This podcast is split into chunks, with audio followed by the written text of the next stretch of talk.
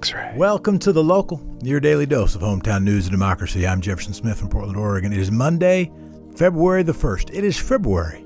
It's a great day to subscribe to the local.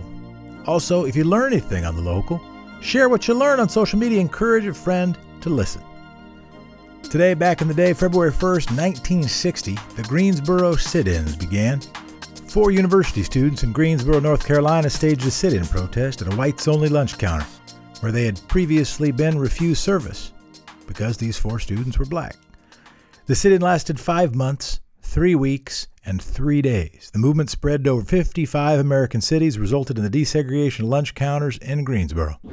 Today, back in the day, February 1st, 2003, the Space Shuttle Columbia disintegrated upon reentry, killing all seven passengers aboard. After completing 28 missions, Space Shuttle Columbia was destroyed due to a hole in the edge of one wing. Upon reentry into the atmosphere, the hole filled the surface with hot gas, leading to the breakup of the ship. The names of the lives lost Rick Husband, William McCool, Michael Anderson, David Brown, Kalpana Chawla, Laurel Clark, and Elin Raymond. Today, back in the day, February 1st, 2010, the east side of Portland saw streetcar tracks for the first time since 1950. Eleven years ago today, tracks began to be laid for the 3.3 mile loop which extended the existing Portland streetcar tracks.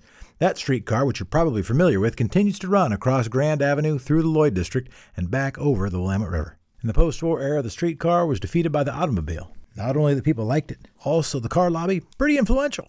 They were the marketers, after all, that got people to say jaywalkers instead of jay drivers. A jay being an insult, calling somebody something of an uncontrollable rube. And in part with that critique of walkers, the automobile started owning the road. And it is February 1st. That is officially the first day of Black History Month. For this whole month, we'll be sharing stories of historical black Oregonians. Today, we want to tell you about Beatrice Morrow Kennedy. Kennedy was the editor and owner of The Advocate, Oregon's largest African American newspaper. She used her platform to confront racial discrimination in restaurants, schools, and hotels, including challenging racial segregation at Longview, Washington schools. She kept her readers informed about KKK activities in the area. And to be clear, there were KKK activities in the area. A founding member of the Portland NAACP, a representative for the Pan African Congress, and much, much more. Kennedy devoted her life to activism and civil rights. Thank you, Beatrice Morrow Kennedy. X ray. Today we have an interview with Elizabeth Thiel, president of the Portland Association of Teachers. And first up, it is time for today's Quick Six Local Rundown. X ray. The Police Oversight Board might be phased out by next year sometime, even though its replacement is still in the air. Portland Auditor Mary Hull Caballero proposed a city budget that would eliminate the independent police review by June 30th, 2022, about a year and a half. According to our settlement agreement with the U.S. Department of Justice, Portland has to have a system to address officer misconduct. Since the beginning of last summer, when protesters and police began clashing on a nightly basis, the IPR, Independent Police Review, has been flooded with complaints from April to September, officers used force over 6,000 times. The IPR received over 4,000 calls about police conduct. Of these calls, the IPR opened 118 investigations. Hull's budget proposal calls for a 30% budget cut from the IPR's current $2.76 million budget over the next two years. Two IPR analysts will be reassigned to a new Evaluation and Investigative Services office that would, among other things, investigate complaints across city bureaus, all city bureaus. Last year, Portlanders voted to replace the IPR with a new oversight board, one that would have greater independence from the police bureau and one that would have greater powers. But many of the details remain undeveloped. The new board would be able to investigate a wide range of police conduct, including use of deadly force, and would be able to discipline and fire officers. But a commission still needs to decide how many members of the board will be selected, how long their terms will be, and lots of other details. And meanwhile, that new commission has been challenged in court by the Portland Police Association. They claim that changes to that oversight process have to be part of their contract. Meanwhile, according to a reliable listener of the local, the Portland Police Association has started sending out push polls. Push poll is a phone call that is purportedly a poll asking you for your opinion, when what it is also doing is trying to persuade you of the very thing it's trying to poll. The data garnered from a push poll isn't as useful, but they can be useful in delivering messages and persuading. According to our listener, they got questions including Are you registered? Did you vote for the oversight measure? And did you know it violates labor laws? To be clear, that is not me or the local saying it violates labor laws. That's me saying the poll they received made that claim. If you get info out there and you want to share it, you can email the local at xray.fm. And now it's time for your daily dose of data. The latest data, released on Saturday, Oregon Health Authority reported 707 new cases. The state's case total is now 142,416. There were 19 new deaths reported Saturday in Oregon. Our death toll is now 1,957. 407,869 people have received the vaccine. Meanwhile, the Oregon Health Authority has released its recommendation for the next steps in vaccination rollout. On Thursday, OHA's Vaccine Advisory Committee voted on the next four groups that should be prioritized after healthcare providers, educators, and senior citizens. According to the committee, people who are next up on the eligibility list include adults 65 and under with underlying conditions. Also on the list, frontline essential workers, adults and youth in custody over 16 years old, and people living in low income or congregate senior housing. This accounts for an estimated 1 million Oregonians. The committee is made up of 27 members from diverse backgrounds with significant representation from communities of color. After these groups get vaccinated, the committee suggested people living in multi generational homes to be next. After that, anyone would be eligible for the vaccine. Some different polls are suggesting some very different outlooks on Oregon's economy. A poll released in early January by the More Information Group showed that Oregonians had a mostly negative view of the state's economy, but are hopeful about the coming year. Another poll, released just a week later by DHM Research, said just about the opposite that Oregonians are feeling as good about their financial situations as they did last year, but they believe things are going to get worse. These contradictory results show how subtle differences in questions can produce significantly different responses. The More poll asked questions regarding the economic progress of regions within Oregon, while the DHM poll asked about respondents' individual and statewide status. The results of the two polls do show some commonalities. Both show Oregonians recognize the slowing down of the economy, but lots of people are feeling relatively insulated themselves from its effects. Knock on wood, I hope you're one of them. Not everybody in our town is insulated from the effects. The More poll found about as many people are concerned about their finances as they were in 2019. 2019 saw a near historic low joblessness rate. The current rate, though, is 6.6%, higher than average over the recent decades, but not nearly as bad as it got in spring and summer of last year. Some economists describe the recession as narrow, with the greatest effects being felt in certain industries, like restaurants and tourism.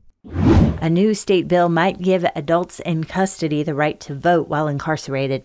Senate Bill 571 says that a person who is registered to vote and is physically inside a prison or jail will be allowed to vote, quote, in the county of the qualified elector's last voluntary residence.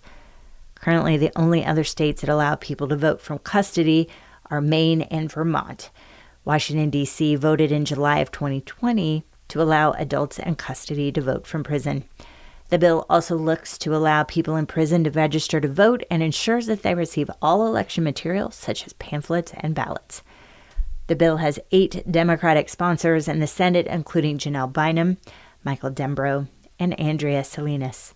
In 1975, Oregon became one of the first states to re enfranchise felons. The guy who's been charged with the Southeast Portland car rampage is facing 14 charges for that hit and run. Paul Rivas from Oregon City has been charged with murder, including other crimes, for that rampage on January 25th, left one dead and six injured. Rivas drove his car through a crowd between Laurelhurst Park and Southeast 17th Avenue. In addition to second degree murder, Rivas has been charged with seven counts of failures to perform the duties of a driver, six counts of second degree assault. He was arrested later that afternoon after he crashed his car and attempted to escape on foot. 77 year old Jean Garrick died after Rivas hit her twice with his car and sped off. Forgive me, Rivas has pled not guilty to all charges. He claims that his car was having brake problems. According to an interview with the Portland Police Bureau, he'd said at the time injuries to victims could have been inflicted by another similar looking Honda Element that wasn't driven by him. The motive of the rampage is unclear, but Portland Police has said they don't believe it was an act of terrorism or a biased crime. And finally, some good news. 2021's Portland Rose Festival has a new official rose. While it is still unsure whether or not the festival will be able to be held in person, some details about the classic spring event have been released. The Portland Rose Festival Foundation revealed that the theme of the 2021 festival will be Hope Reigns. In that spirit, the official rose of 2021's festival is the Burst of Hope Rose. Festival spokesman Rich Jarvis describes the flower as a quote, colorful single stem rose with large pink and yellow striped blooms. Meanwhile, applications for Rose Festival Queen are open now until February 24th. There are 15 princess positions, and those selected receive a $3,500 scholarship. Last year's winner was Lincoln High's Anya Anand. The Burst of Hope will be sold at Portland Nursery at 5050 Southeast Stark, as well as their location at 9000 Southeast Division. Proceeds go to the nonprofit Portland Rose Festival Foundation. And that's Next, today's, today's Quick, Quick Six, Six local, local rundown. rundown. X-ray. Up next is our conversation with Elizabeth Thiel, the president of the Portland Association of Teachers. Elizabeth spoke with Jefferson and Carly Quadros about Oregon's push to get teachers back into classrooms and where teachers stand on that initiative. Governor Kate Brown is pushing for schools to reopen as soon as possible. Part of that strategy involves all school employees moving up in the waiting line for the COVID 19 vaccination. Even so, the plan has drawn a great deal of criticism. Joining us now to share her perspective on the situation is Elizabeth Thiel, president of the Portland Association of Teachers. Good morning, Elizabeth. Are you with us? Good morning. Yeah. Uh, I think we also still have Jefferson Smith on the line. Jefferson, are you there? Honored to be here, and Elizabeth, thank you so much for being with us. All right. Yeah. Um, let's conduct the interview. Let's get started. All right. Um, so of course there are pros and cons to having school remote and having it in person. We hear that students are suffering because of school closures, yet our high school graduation rate is the best it's been in years. Do you think remote learning is going to have a net negative impact? Well, th- that is a, a great question. Um, remote learning is certainly nothing that we would have ever chosen uh, for our schools and our students. Um, we went to this model for health, to protect public health. Um, however, now that we're in it, teachers have been working incredibly hard to make it work um, as well as it can and find new ways to meet students' needs. And um, it, I guess, it remains to be seen exactly what the outcomes will will be. But we know that students are learning. We know that students are um, adapting as our teachers, and we also know that there are lots of unmet needs that continue uh, to uh, need to be addressed in our community. Elizabeth, thank you again for taking this time and, and for your work. My my brother is a is a, is a, a teacher, a public school teacher, and uh, so I've been watching up close, and we live next door to each other. Uh, and Uh-huh. I had a chance to watch his experience up close, and he's getting his vaccination really soon. And I, of course, am selfishly glad that he's getting his vaccination. Uh, not entirely selfishly, but that for him, but uh, you know, it's, it's close to our lives. Uh, how, what was the origin of getting teachers uh, moved up in the line, prioritizing teachers in vaccine uh, receiving? That is a great question. So first of all, I, I just want to make clear that teachers did not ask to be put uh, in the line in front of anybody, um, nor did we make an agreement that being put in front of the line would mean anything about a reopening schools timeline. Um, so I haven't been invited into any conversations about creating the timeline for vaccines, but here's what I know. In December, uh, the governor made an announcement that um, the metrics about reopening schools be- became optional rather than required. That had to do with um, looking at county case rates and making a, a statewide determination of who was allowed to go back. Those became optional. And at the same time, she uh, communicated a goal that all districts go back to live instruction by February. I believe that the idea of putting educators front in line um, that Governor Brown made um, came from her value of getting ed- educators vaccinated in order to open school sooner. And is there, I think you started to answer this already, but is there an agreement to in fact do so? Is this a, is now, uh, now, because obviously the, I can't imagine that the current uh, teacher's contract with school districts contemplated a global pandemic, but it had to have contemplated it, uh, if there are dangerous working conditions. Uh, how does that, how does that play out? What are the discussions going forward about teachers returning to the classrooms? That is a great question. We it, it is. Thanks for acknowledging this is not something we ever planned for or anticipated. Um, and working conditions are absolutely at the heart of what we are able to advocate for through collective bargaining. So we've been in talks with the district all year um, since the summer about safe working conditions. Um, and as the, the landscape keeps changing, um, as plans and rules about, and, and, and, honestly, the science about how COVID spreads keeps changing, we've had to stay um, at the table negotiating those those terms to make our make sure that any reopening is safe for students and teachers and um, as part of the community. Um, and so we've been talking about things like air filtration um, and uh, sanitation and, and of course social distancing and spacing, but we don't have any particular um, ultimatum at this point about uh, case counts or vaccinations related to reopening. So I think what I heard you say, and then Carly, you can you may want to go in a different direction or ask a different question, but I think what I heard you saying is this was not a negotiated result. You didn't go to the governor and say, "Hey, if you give us vaccinations, we will return." Uh, but it may be that because the contract says if stuff is safe, you should go to work, and if is not safe, you shouldn't go to work. That if the governor can get you all vaccinated, that then school districts can say go back to work. Do I have that about right? That's about right. Yeah, we did not we did not agree to anything about being vaccinated um, equaling going back to work. Um, we know that vaccinations for our community is a huge part in getting past this pandemic. Um, and there are a lot more factors about reopening schools than whether or not teachers have vaccines. Carly, if you have another question, fire away. The question I will ask. Uh, um, yeah, I do. What are so those other state factors? officials yeah, have Carly, mentioned that there's equity reasons in mind for yeah. this vaccination plan. They say that low income working parents are really particularly burdened when school buildings are closed since they need to find childcare.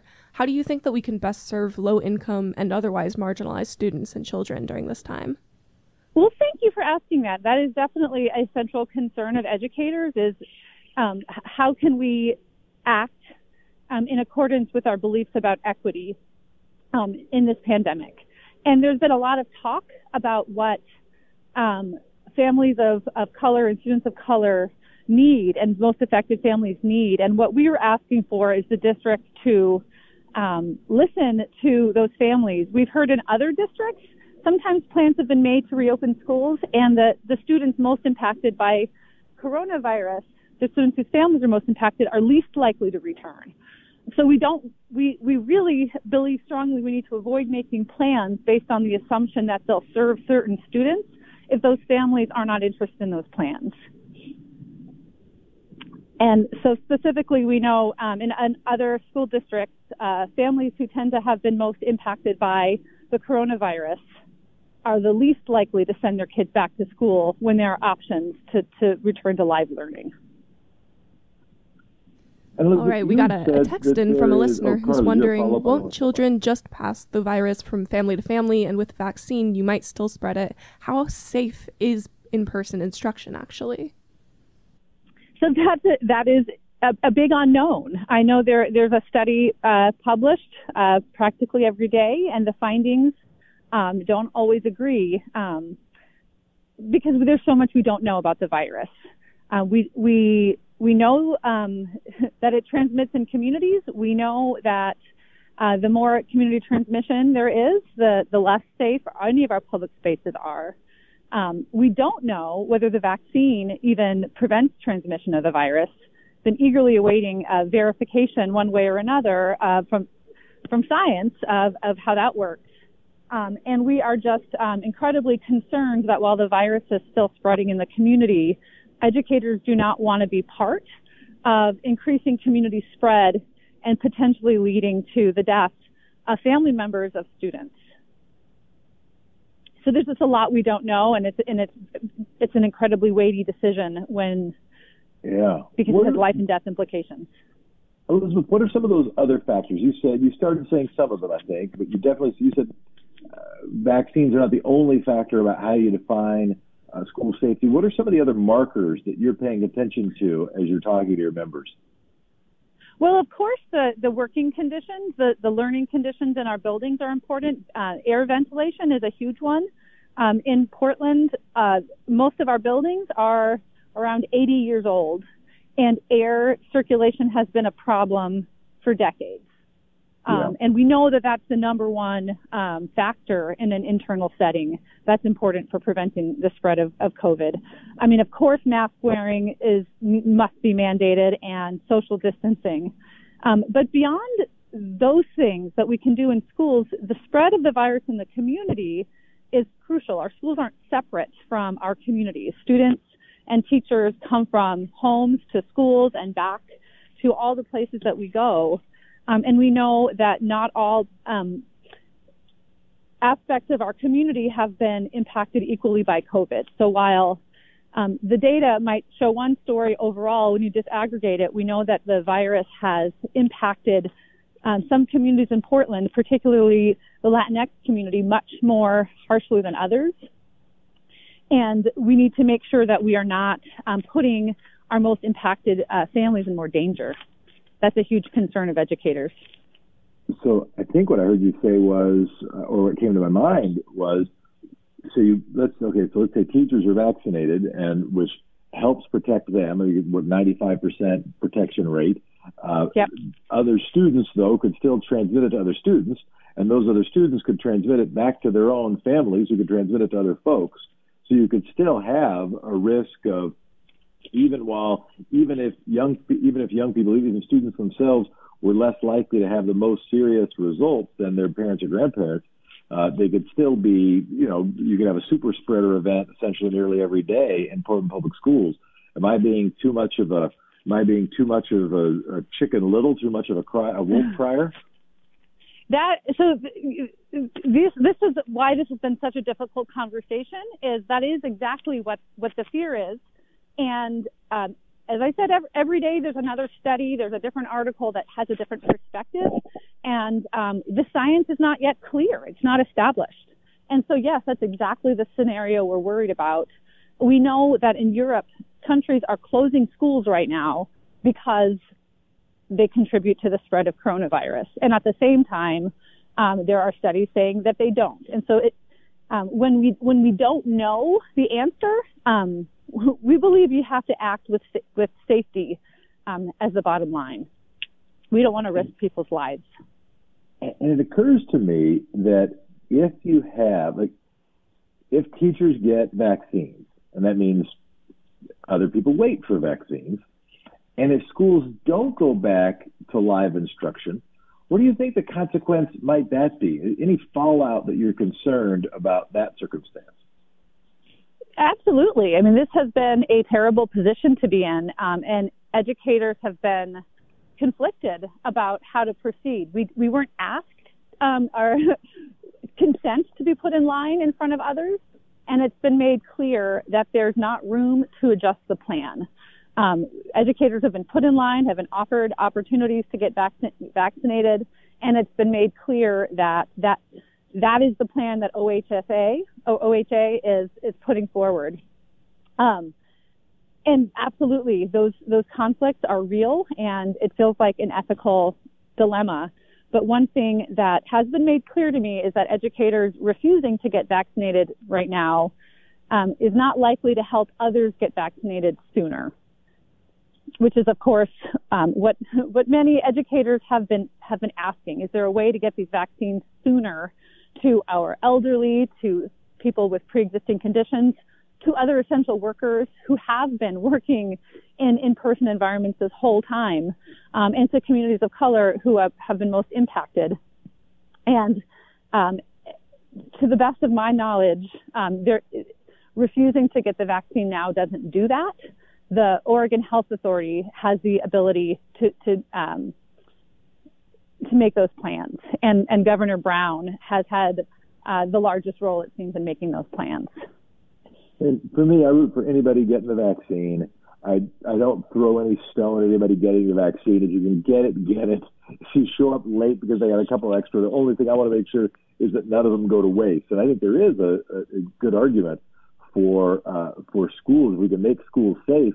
That gets a lot of people uh, it gets a lot of people back to their day. It gets a lot of people who work from home to have a Yeah. more stable environment there. It gets people to be able to go if they leave home to commute to work. It means that they don't have to leave a child uh, home alone at home. And I see the powerful advantages of that. And of course, I can imagine a lot of teachers who didn't go into teaching to get rich saying, "Hey, you know, Yeah. try to be selfless." So I, to be clear, I really root for that. Carly, what are your thoughts? Or any other questions you have? Yeah, I have a question. Um, kind of coming back to you said you weren't consulted on vaccine rollout decisions, but now the Oregon legislature is in session, presumably to pass more legislation on COVID. How would you and the Portland Association of Teachers like to be supported in the future? Oh man, that is a great question. I mean, I think that this pandemic has been difficult because it's hard to see what's two or three steps in front of you, and and the one the thing that's right in front of us keeps shifting. Um, but looking as far forward as we can, one thing that is absolutely clear is that students' needs are going to be greater moving forward. We have all been through a very difficult time, and um, comprehensive distance learning has not met all students' needs. Mental health has been a huge issue. And so moving forward and thinking to next year, we have got to make sure that our schools are incredibly well funded and supported um, with with safety in mind, because as far as we know, we'll still need to be uh, socially distancing in in the fall. Um, but we also need to make sure we have all of the supports that our students need: mental health supports, academic supports, small class sizes, um, and those are things we've been asking for forever. Um, and it has now it is literally life and death. Um, we need our schools to be fully funded. That is what I would ask of our legislature.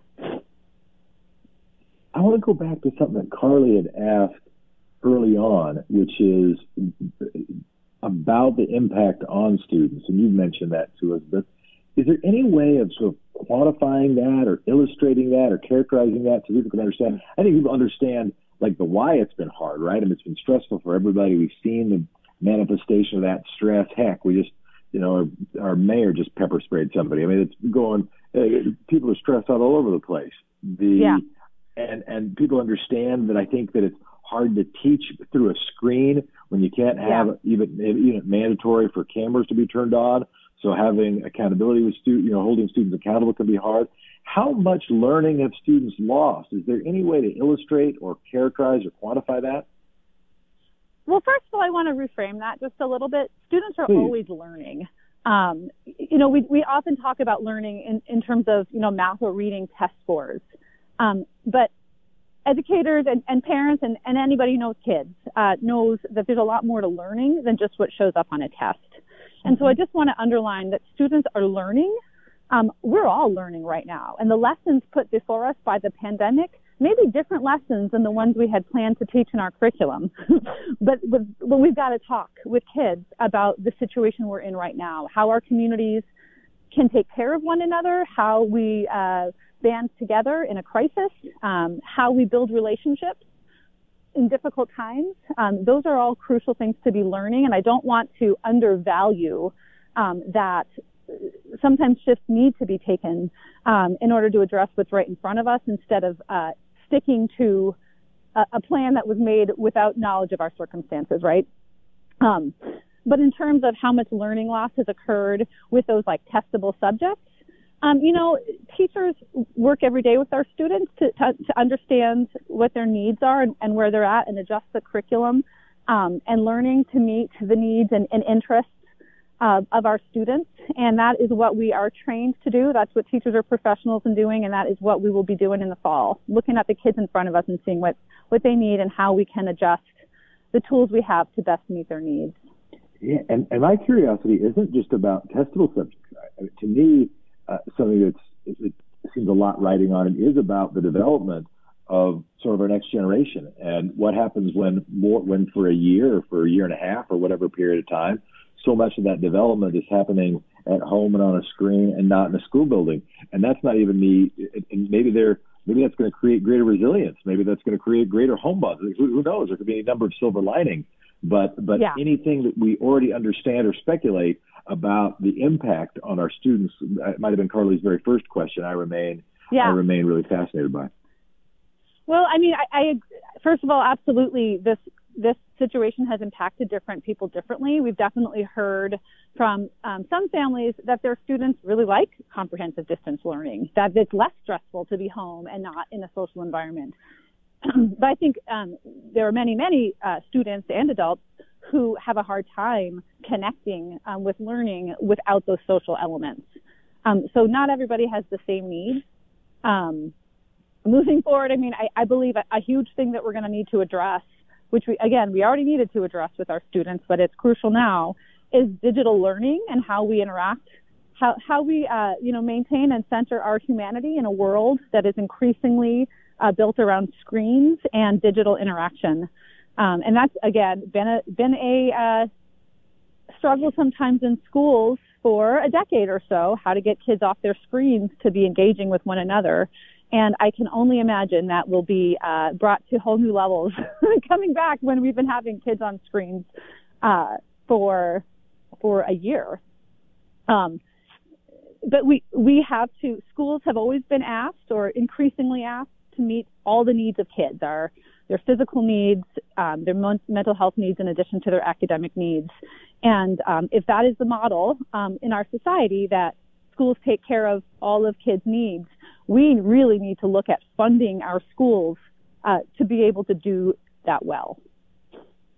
And what an important note to end on. Thank you so much for being with us, Elizabeth. It is my pleasure. Thanks for having me. And thanks for the Elizabeth, conversation. Thanks for your service and thanks for your time. Yeah, likewise. Thanks to Elizabeth for joining the local. Thank you for listening to the local, your hometown, in about 30 minutes.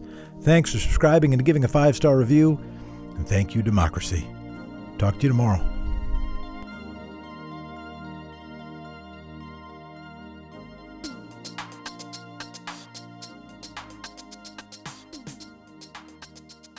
X ray.